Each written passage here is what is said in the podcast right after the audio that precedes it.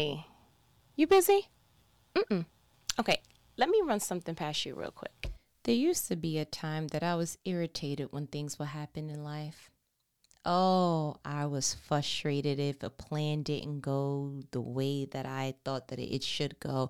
I was irritated if people were doing things out of character and I didn't expect that from them. There was once a time where there was a emotional negative response when things were going awry, awry, what have you.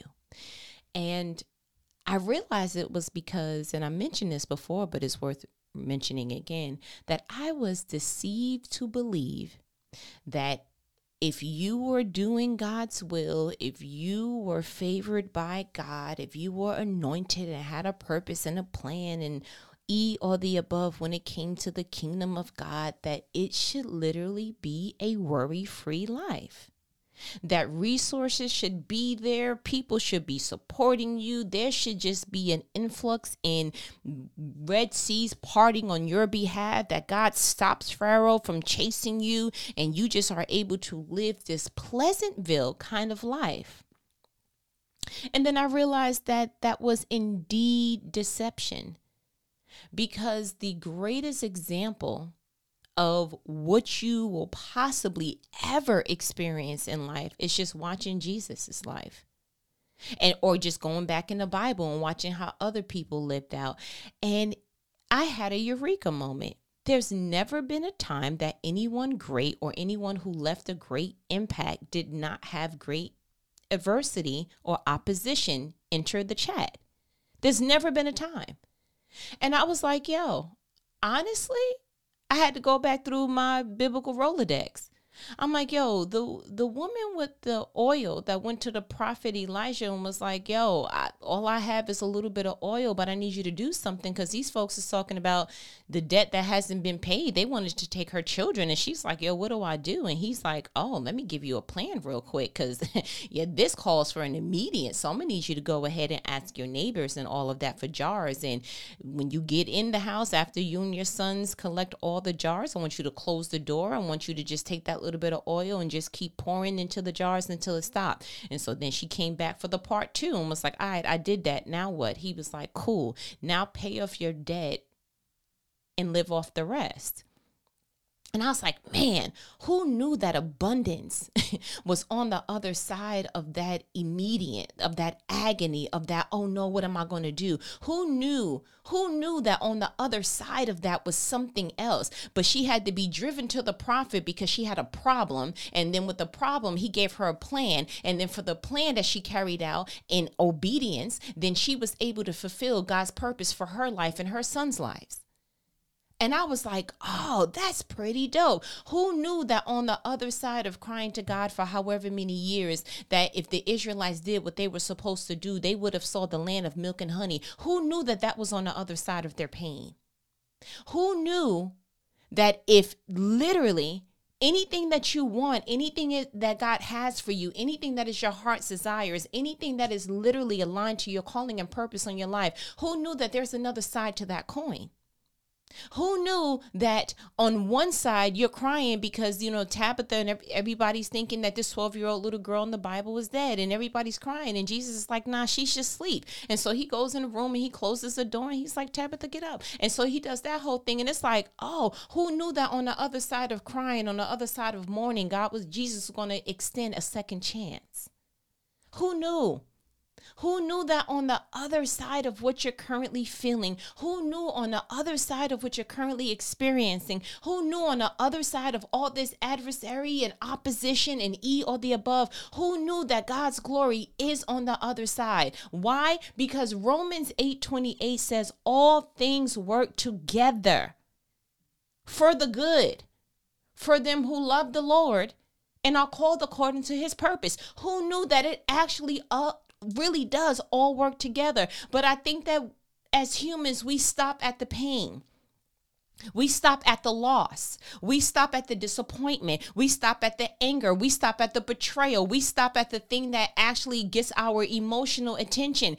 But what we don't understand is, but you got to keep going. There's something on the other side of that. There's something on the other side of that. You think the enemy is just attacking that relationship just for no reason? You think the enemy is literally uh, allowing this particular turmoil at your job just to exist, just to exist? You think that the enemy is just like, ah, you know, out of all the people, I think I want to start trouble mm, here. You think this is just happenstance? Everything is coordinated in the spiritual realm to literally gravitate you toward what is for you, and everything for the kingdom of darkness is designed to get you not to get to that point because the devil cannot take from you what God already ordained you to have. He cannot take it from you, but he can distract you. He can go ahead and say, Did God really say you can't eat from that tree? Did he really say that you were going to die? He can try to get into your head and make you confused and question God. Well, if you're really the Son of Man, then go ahead and, you know, turn this particular rock to some bread and do A, B, and C. He he does the same kind of things, but just in different ways. And the common denominator to that particular tool that he uses is how can I persuade you out of God's purpose and plan for your life?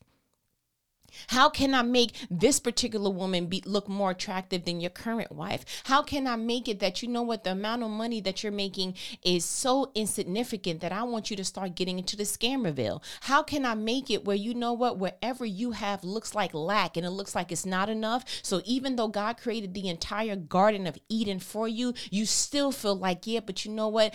I want to eat from that tree even though you said not to. There is something very persuasive. That's why the Bible even described the serpent as crafty. He is not crafty because he's all wise. He is not crafty because he's all knowing, because that will make him God, and he's not. He is crafty because he curates something just for you in order to spark your curiosity enough to persuade you out of God's perfect will for your life. That's crafty. Craftiness takes time to say, hmm, how can I defeat him or her in this particular area in a way that I don't have to do a whole bunch. I can just hit them with a one liner and have them kind of thinking alternate, kind of operating alternate, kind of putting some behaviors in the chat that's alternate to what God has for them. So, what if I go ahead and move Moses and have Moses go ahead? Okay, you can spend time with God, but I need to enter the mind of an Israelite that's not on the mountain with Moses. And I need to have them thinking that, oh no, they are without a God. They need something to serve. And maybe enough of them, enough pressure will have one of them go to Aaron and say, we need someone or something to serve. And the pressure that Aaron will feel will literally get him to operate outside of God's perfect will. So Aaron will go ahead and put together a golden calf. Why? Because the pressure from the people will have him do something outside of God's purpose and perfect will for his life. The pressure from the people, the pressure of the people realizing Moses is not here, and it's weird because y'all went years without having someone continuously lead you somewhere, continuously hover over you in a positive way. That the one time that you had the freedom and the air enough just to exist without pressure, it felt weird to you.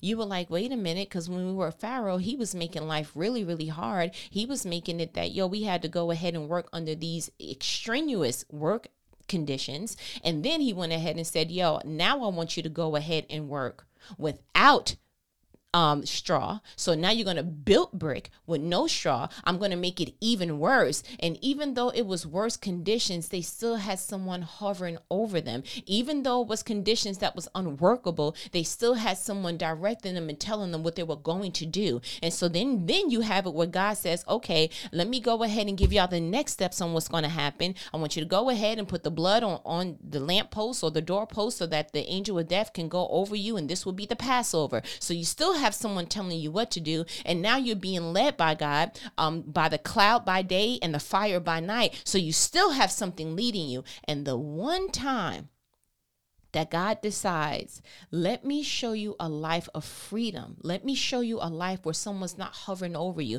Let me show you a life where you literally don't have to feel like, man, something else that I have to do. Man, all this pressure is on me. Man, all these particular deadlines and whatever it is is on me. The one time that God gives you space, you don't know how to fill it with just relaxation, with just Thanksgiving, with just feeling like, you know what, God, out of all the years of my life, I have never felt this relaxed. This is the one time that I can account in my life that I don't have something or someone hovering over me. God, I thank you for not letting me go my whole life feeling like there was a ceiling that was so short that I can literally, my eyelashes can touch it. Like, I'm glad, God, that you saw fit enough for me to at least see what a life of breathable space looks like.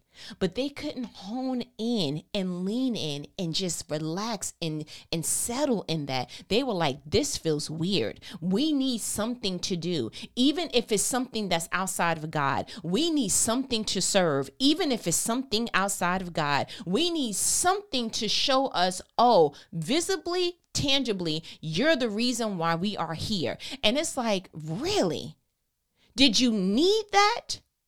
Or was that the posture that you have for so long that now that God has done a spiritual chiropractic situation where He's showing you a different posture to sit in, a different posture to rest in, a certain posture to live in, a certain posture to relate to people in? It's so weird to you that you're like, no, no, no, no, no. I want to go back to being uh, brittle. I want to go back to being in a way that makes me feel stifled. I want to go back to feeling stagnant. I want to go back to feeling like life is hard. I want to go back to feeling like I need to do something that has it where even though it's not productive for God's will for my life, at least it gives me something that to do. I'd rather busy work than to be doing God's work. I'd rather to be busy doing something that I can see than relaxing and depending on God in the spiritual realm to be spiritually led. So give me what I'm asking for. Don't give me what God has for me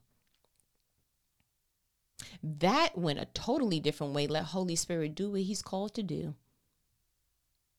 I literally felt this inkling of why don't we start this notion where we get bold enough in the spirit where we like, I'm going to trouble trouble.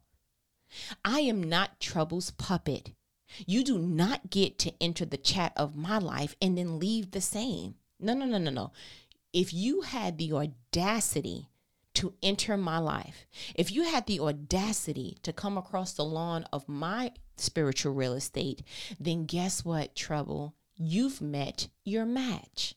And as a matter of fact, I'm not even your match. I'm going to dominate you. As a matter of fact, you don't even understand that um trouble dissipates when it enters this particular zip code spiritually. What you don't even understand is that I'm trouble's worst nightmare. Why? Because I truly understand that I am God's anointed. I truly understand that God gave me dominion over everything. I truly understand that God went through the entire trouble all five days to create some things, five and a half when he made made me on the sixth day. Like, you don't understand. I realized that He made all of this for me. And anything that tries to enter this proverbial life of mine, who whatever tries to enter it and it's not literally adding to the life that God wants me to have, you don't understand. I understand the power in my rebuke in the name of Jesus. I understand that just as Jesus looked at the winds and the storm and was like, I rebuke you because he realized that the winds and the storms, that is not something that God created to go ahead and kill humans. He didn't look at that and was like, and I'm going to create this, all of this from humans. I'm going to make humans in my own image. And then I'm going to create some things that are going to kill humans. It's like, no, that's not what the winds and the waves were for. You mean to tell me the same winds and the waves that we feel when we go to vacation, the same winds and waves that we can appreciate and call it tropical paradise is the same winds and waves that if it's just a little bit off of its speed or whatever it may be, that it can actually be the thing that can kill a human. That's not what God made that for. So when Jesus saw it, he was like, I rebuke that. AKA, I'm going to put you back into the stance that you were manufacturally created for. No, no, no. We don't. This is not what this was created for. So, guess what, trouble? I literally understand now that if I rebuke a thing, it has to go back to his manufacturer's default. If I say no, um, in the name of Jesus, because it says that if I ask for anything in Jesus' name, that it will be done. If I literally tell God, like, listen, let your let your will be done in heaven as it is on earth, like let it be done on earth as it is in heaven. If I literally say that, then like some things happen Like, I'm sorry, trouble, but I actually realize that if I persevere, if I press through this, if I get to the other side of this, that I have to get the other side of what this was trying to prevent me to get. And that's the blessings and the promises and the abundance and everything else that Jesus died and rose for me to get. Like I am heir to royalty. I'm sorry, I get it. And when you start getting in that posture, you got to go ahead and get another kind of spirit, another kind of attitude behind you that says, like, yo, what's on the other side of this? It wasn't happenstance that all of a sudden now that the Pharaoh that was reigning at that particular time when Moses was being born, that was like, I have a great idea. Let it be that all males that are born is thrown in the Nile River. That wasn't happenstance. Like, yo, what's on the other side of this? What's on the other side of this baby's life? What's on the other side of this promise for this particular child? That the enemy will go through such great trouble to actually try to trouble me. What's on the other side of this? That out of all the time that I was single, that out of all the time that I now you want to go ahead and try to trouble the marriage? Like, what's on the other side of this marriage? What, what's the beauty and the promise and the purpose for this marriage? What would this marriage do for the kingdom? That the enemy is really trying to enter, let some stuff enter the chat that will have me discouraged. But what you don't understand is that I trouble trouble, sir.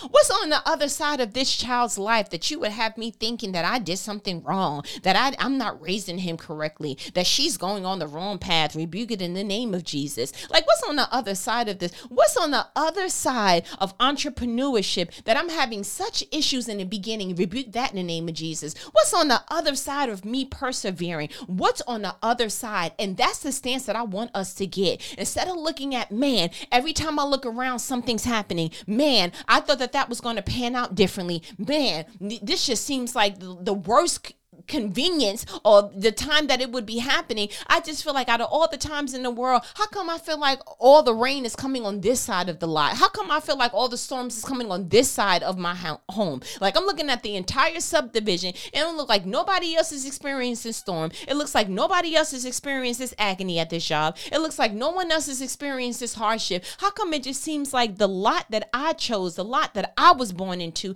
just seems like this is the soil that gets the most rain? And it's like, nah, look at that different. What's on the other side of this? Maybe your particular calling requires that much rain. I know everybody else is blossoming. I know everybody else looks like they're experiencing spring. I know everybody else looks like they already got their fruit 10 times over and you're like, "Yo, but I'm still experiencing rain and it's okay." Because if God promised that all things work together, then it's okay you may have a particular lot that requires that much rain. Oh, but baby, when you start to blossom, Oh, but when you start to understand that it's happening for you and not to you. Oh, when you start to understand that, listen, this is for my good. Oh, but when you understand that bad can't enter the chat and just stay that way.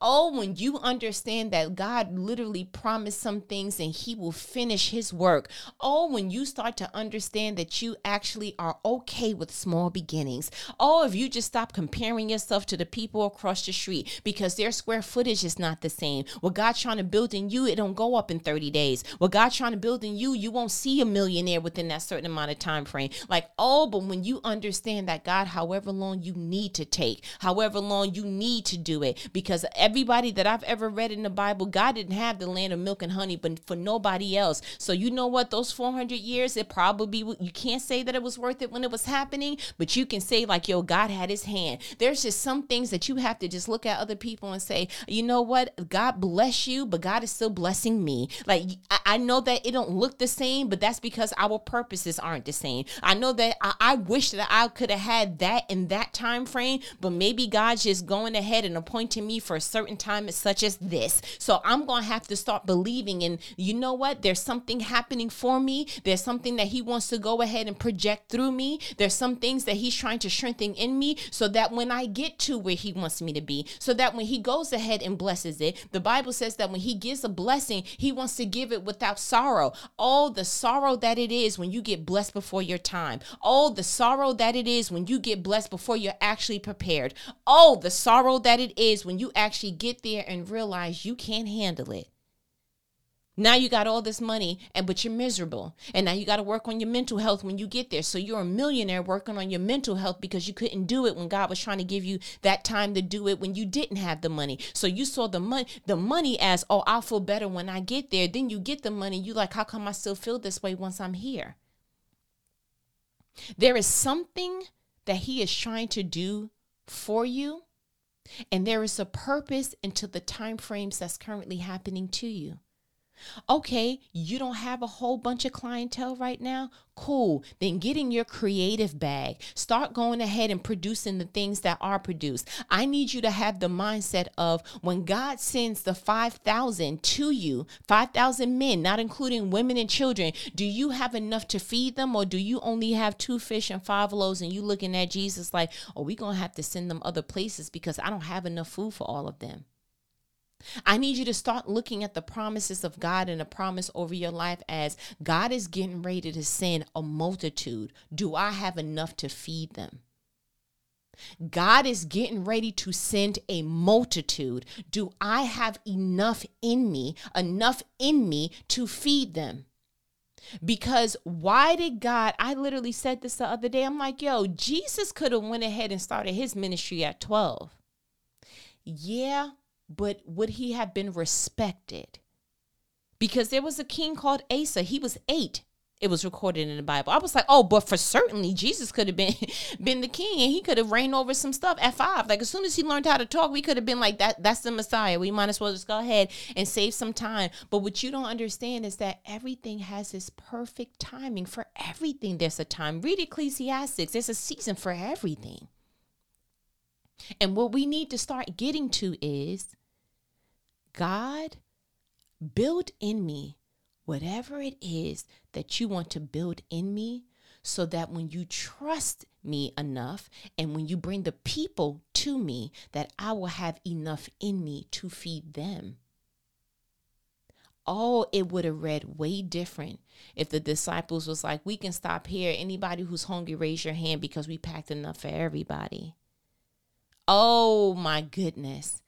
Stop looking at your singlehood like, oh, I just want to be a wife so bad. No, no, no. Start working on the things that most people suffer in when they get in a marriage. Most people get into marriage and they still selfish. And they talk about marriage is hard. No, you never put the gauge from single to marriage because you know what? In your singlehood, you wasn't responsible for anybody. In your singlehood, you didn't have boundaries with people. In your singlehood, you didn't have to go ahead and say, yo, don't call me past this time. In your singlehood, you just had the neon light on of available, accessible 24 7. And now that you're in marriage, you got to kind of hurt some people's feelings because you didn't have those boundaries up in singlehood. Go ahead and look up the reasons why certain marriages don't work and go ahead and start putting in some work in those areas. Okay, marriages sometimes have issues with finances. How are you with finances right now? And um, how are you with discussing finances with the person? Is it scary to you? Do you have a scarcity mindset? Start taking some, like I know Rachel Cruz, which is Dave Ramsey's daughter, she has a whole like this kind of you know how they have personality tests she has a money test so why don't you test yourself in the area of where where do i fit and fall financially so that you'll be able to accurately say to someone when God pairs you with him or her, hey, this is how I see money. How do you see money? This is how I want to go ahead and spend my money. This is how I want my financial portfolio to look. How do you see that? Currently, as a single, how do you communicate? Yeah, because if you ask anybody who has a healthy marriage and you ask them, so what's the secret? They'll fall back on on the minuscule things. It's not your body. It's not how attractive you are. It's not oh you put in this work in the gym. I mean that has something to do with it, but the glue, the foundation outside of it being God is literally how do you communicate? Did you ever realize that people are have their own different views on love? That's why there's a such thing as love language. But outside of that, where did your framework of love come from? Yeah, don't be five, six, seven years in your marriage and you like, yo, the reason why I look at love to be this way is because it was shaped for me in childhood. It was shaped for me in my teenagehood. It was shaped for me in my first two relationships that were serious. It was shaped for me here. So either A, you need to go ahead and, and cr- create an environment that supports that, or B, you need to go ahead and trash that and define love differently for you. Go ahead and look at First Corinthians 13 and say, okay, if this is the way that God sees love, then how else can I connect and and extremely like I just it's literally to a point that you have to connect what God said about love and then create the environment that is authentic to you and say, "Yo, I this is love for me. I feel like this is love for me. I can see love demonstrated because of fill in the blank." So don't take singlehood to just be this vacant area just waiting for someone to come in and park. It's like, no, you don't have to be vacant. You can actually be purpose in your singlehood. You can be purpose in the fact that you don't have children yet. You can be purpose in that you're not a homeowner yet. You can be purpose in the fact that you didn't reach your professional utopia yet. Everything that you're doing is a not yet. It's not a no. Go ahead and take that no, add the T so it can be not, and then put the word yet thereafter. Nothing is just for nothing. Everything is for something. But you have to have the tenacity in you that says, yo, I'm going to literally see what's on the other side of this. I'm not going to just rest here. I'm not going to just settle here. I'm not going to just, oh, okay, I guess I'll just build my tent here. Built your tent here and God promised you the land of milk and honey. I'm sorry. Does that not sound ridiculous to you? And where this is all coming from is I realized that the two times that I read about Jesus and a storm, that Jesus wasn't really uh he wasn't demonstrating what I would have seen as, oh my goodness, this is a problem. I, one time I'm reading Jesus, both times actually, it didn't seem like Jesus saw this as the problem that the people that were in it saw it as a problem. So, real quick, because I said this on my last conversation, Mark 4, you know, I read in the NLT version, right? Jesus calms the storm. The only portion that I want to read of this is literally the part on what Jesus was doing. So, Mark 4, verse, I'm going to tell a story. I'm going to go up two verses. Verse 36. So they so they took Jesus in the boat and started out, leaving the crowds behind, although other boats followed. 37. But soon a fierce storm came up. High waves were breaking into the boat, and it began to fill with water. 38. Jesus was sleeping at the back of the boat with his head on a cushion. The disciples woke him up, shouting, Teacher, don't you care that we're going to drown? Okay. In this particular illustration, the storm is storming. The danger is dangering. The things are doing the things that make the people scared. But yet, Jesus has a posture that looks very polar opposite from what is actually happening. Sir, how are you able to sleep at a time like this? How are you able to nap? Not only nap, you got a cushion, sir. This is the only time I've seen the word cushion documented in the Bible. Like, so at this point, it's letting me know that you have an extreme rest when the disciples are experiencing extreme distress. So it's like, okay, I'm sorry. So that got my attention. And that's why I had that conversation with you last on Jesus, don't you care? But then the Holy Spirit made me come to this next one. And I'm like, okay, time out. Matthew 14, verse 22. Immediately after this, Jesus insisted that the disciples get back into the boat and cross to the other side of the lake while he sent the people home. 23. After sending them home, he went up into the hills by himself to pray. Night fell while he was there alone. 24. Meanwhile, the disciples were in trouble far away from land, for a strong wind had risen and they were fighting heavy waves. Pause. Again, a moment of distress, sir. 25. About three o'clock in the morning, Jesus came toward them walking on the water. 26. When the disciples saw him walking on the water, they were terrified. In their fear, they cried out, It's a ghost. 27. But Jesus spoke to them at once. Don't be afraid, he said. Take courage, I am here. 28. Then Peter called to him, Lord, if it's really you, tell me to come to you walking on the water. 29. Yes, come, Jesus said. So Peter went on the other side of the boat and walked on water toward Jesus. 30. But when he saw the strong wind and the waves, he was terrified and began to sink. Save me, Lord, he shouted. 31. Jesus immediately reached out and grabbed him. You have so little faith, Jesus said. Why did you doubt me? When they climbed back into the boat and the wind stopped, the disciples worship him. You are really the Son of God, they exclaimed. But you know what got my attention? Pause.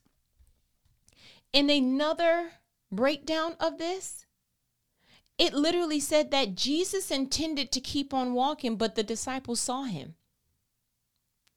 Um, I'm sorry.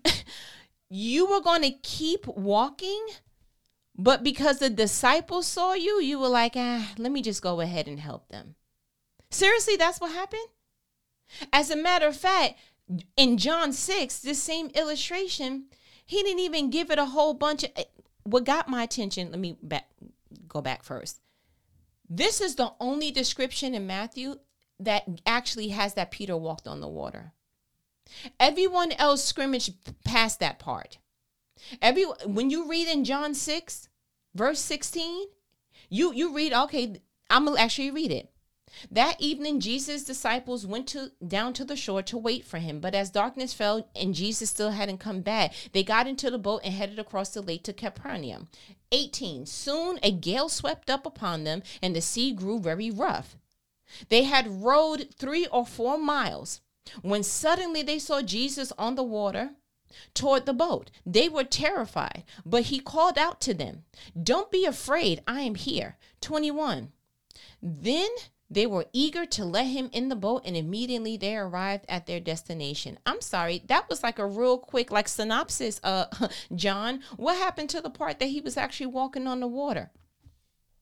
Like, what happened to the part that it was like, oh, Jesus said, come out to him? And he was like, sure, I'm on my way. Like, how come all of that wasn't illustrated? And I feel like we all have that in us. We all have that thing in us that doesn't really tell what the storm was for. What did the storm bring out of you? What happened on the other side of that storm? Yeah, you, we, we want to just go ahead and say, yeah, that one time we were having that hard time and we paid the bill and then, and then we scurry upon it. And it's like, wait, time out, dissect that. What did the storm do for you? What did the storm bring out? Out of you? What was the storm purpose to go ahead and do for you? Like there is something that the storm should have went ahead and implanted in you that when you come out the storm, you come out with new revelation, new perspectives, new resources, new creative ideas. It should be something that the storm did for you. The storm just stormed and that was it. And I, I was getting ready to feel some kind of way about the fact that it was documented that way, but I was like, but that's how people document it. It's amazing to me that out of the all the other ways that it was detailed in Matthew 14, that John has it in a way that it's just real quick in a hurry.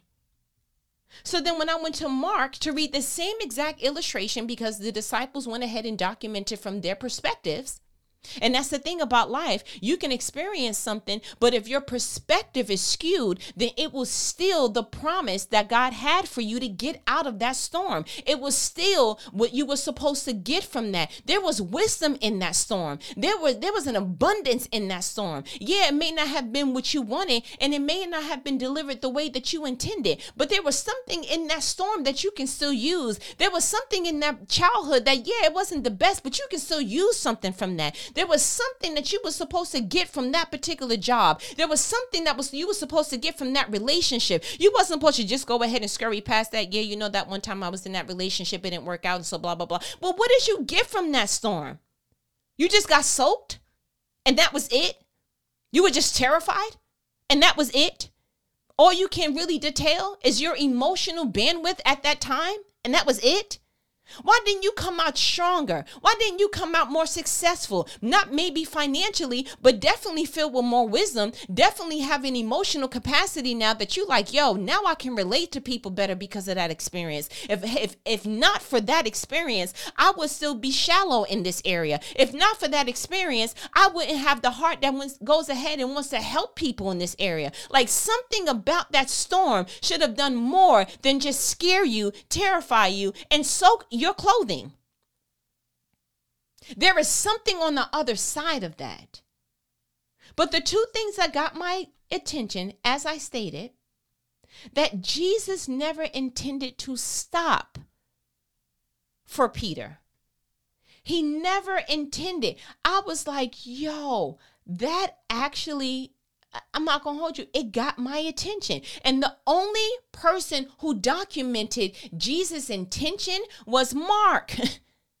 Mark 6 says in verse 45 Immediately after this, Jesus insisted that his disciples get back into the boat and head across the lake to Bethsaida while he sent the people home. 46. After telling everyone goodbye, he went up into the hills by himself to pray. 47. Late that night, the disciples were in the boat in the middle of the lake, and Jesus was alone on land. 48 he saw that they were in serious trouble, rowing hard and struggling against the wind and waves. About three o'clock in the morning, Jesus came toward them, walking on the water. He intended to go past them. 49. But when they saw him walking on the water, they cried out in terror, thinking he was a ghost. They were all terrified when they saw him. Pause.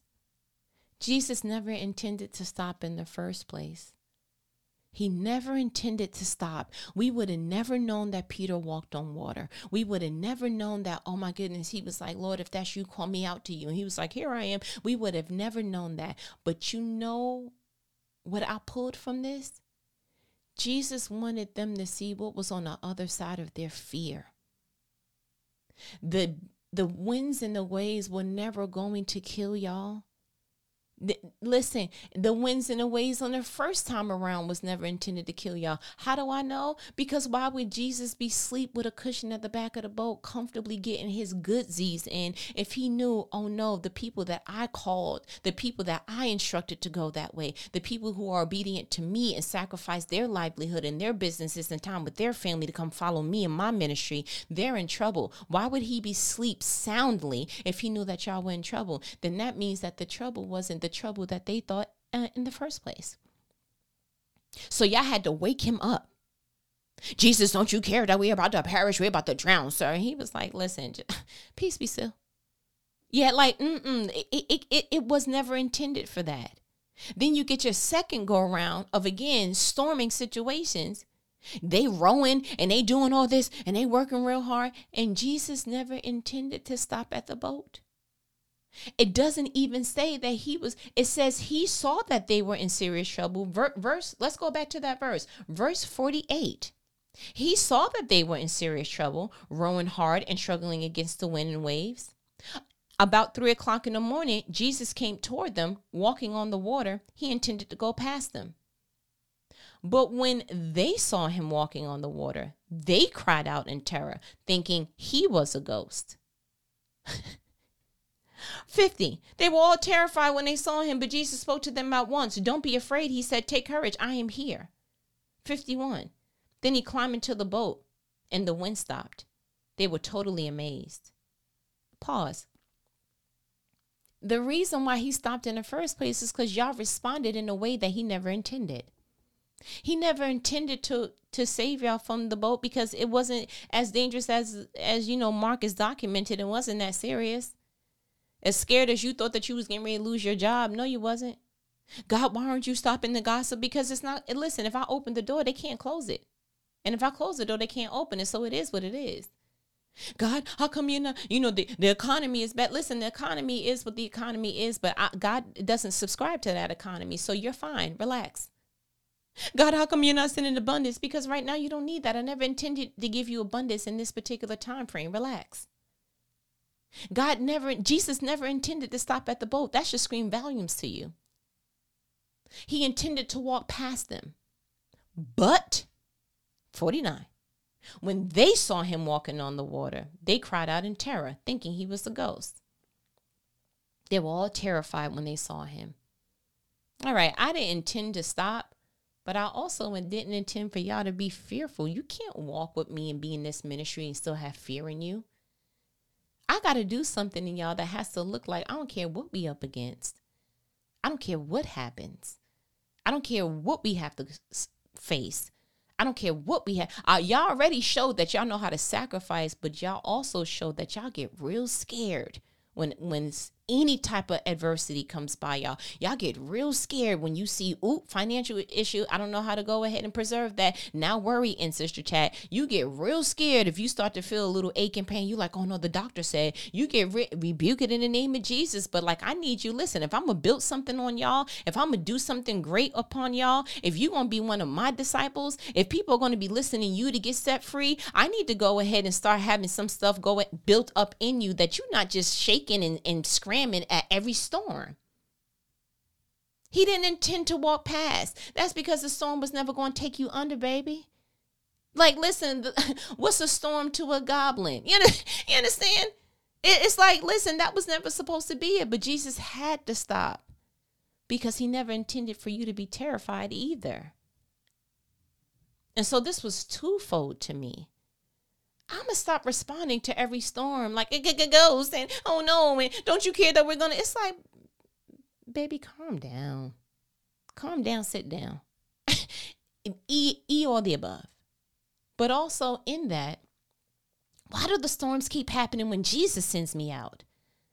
Why do the storms keep happening when i get on a boat instructed by god Why do the storms keep happening when I'm trying to be obedient and sacrifice and do the things that He told me to do and lay down my life and pick up the life that He has for me and pick up the cross and walk? Why does it keep happening now? Why does it keep happening now? Why not? It is what it is. But you know what your mindset should be? It's not why does this keep happening? It should be what's on the other side of this? Bro, you only doing this because you know I'm about to embark in something great. You only doing this because you know Peter is the rock that Jesus is getting ready to build this church on. You only doing this because you know we getting ready to write ample amounts of the gospel in, in the New Testament. You only doing this because. So in order for me to get to that because, I have to push through the why is this happening and get to the point of what's on the other side of this. What's on the other side of this? You got to get gangster, baby. You got to get, listen, I trouble trouble. trouble don't last always, but trouble don't last when it meet me. Like, what's up, bro? You met your match. As a matter of fact, you met the thing that's going to demolish you. I dismantle trouble. I look at trouble and I go, um, was that your best shot? And then we go ahead and we Tyson prime with it. Like when he was in his prime, we ain't biting no ears to win. I'm I'm giving you full body shots, sir, ma'am, trouble, however you want to do it. It's getting ready to get done it is what it is. What you don't realize is that this is not even a boxing match, it's a wrestling match. And I got two people I can tag in at all times the Holy Spirit, Jesus, however you want to do it, the angels. Like, it's, I, I tag who I need to tag in is to get this particular win. But I dare not get into this ring and, and feel like I'm about to lose because of your stature trouble, because of your amount of, of money trouble. Like, whatever it is, trouble is anything that springs up something in me that Jesus never intended. So peace be still. Take courage. It is what it is. If it was going to overtake you, God would have never allowed it to enter your chat. He would have never allowed it because he promised that it's supposed to all work together in Romans 8:28. So at this point, I think that we should just get spiritual face tats and start to look at trouble like you, you done messed up this time because I'm about that life and life more abundantly. Okay. Why am I whispering? No idea.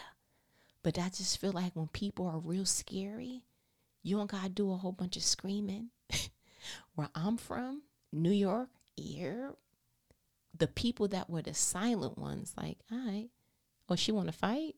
Cool. Like you, you ain't gonna say nothing bad. Mm-mm. Those were the ones you were scared of. The ones that were popping off, ah, because I see you outside. And then she the first one crying. She the first one to get dropped. She the first one to just go ahead and see them stars and count them birds. Like it is what it is. The one that was quiet, you were like, mm, gotta watch out for the quiet ones. I ain't gonna hold you. So that's how we getting ready to do trouble. We're gonna be like, oh, oh, you thought. Oh, okay, where you going? I'll be back. What you get? I'm getting to pop the trunk on you, sir. like I'm getting ready to go. Like it, I'm going into another realm because let me explain something with trouble. You you chose this, right? But you don't get to choose how I body you yeah, like I, I'm sorry, I, I'm getting ready to unlock and unleash everything because this is not just you troubling me. You trying to trouble my generation. I'm trying to break these curses. Like we on two different platforms, so I'm just go ahead and them.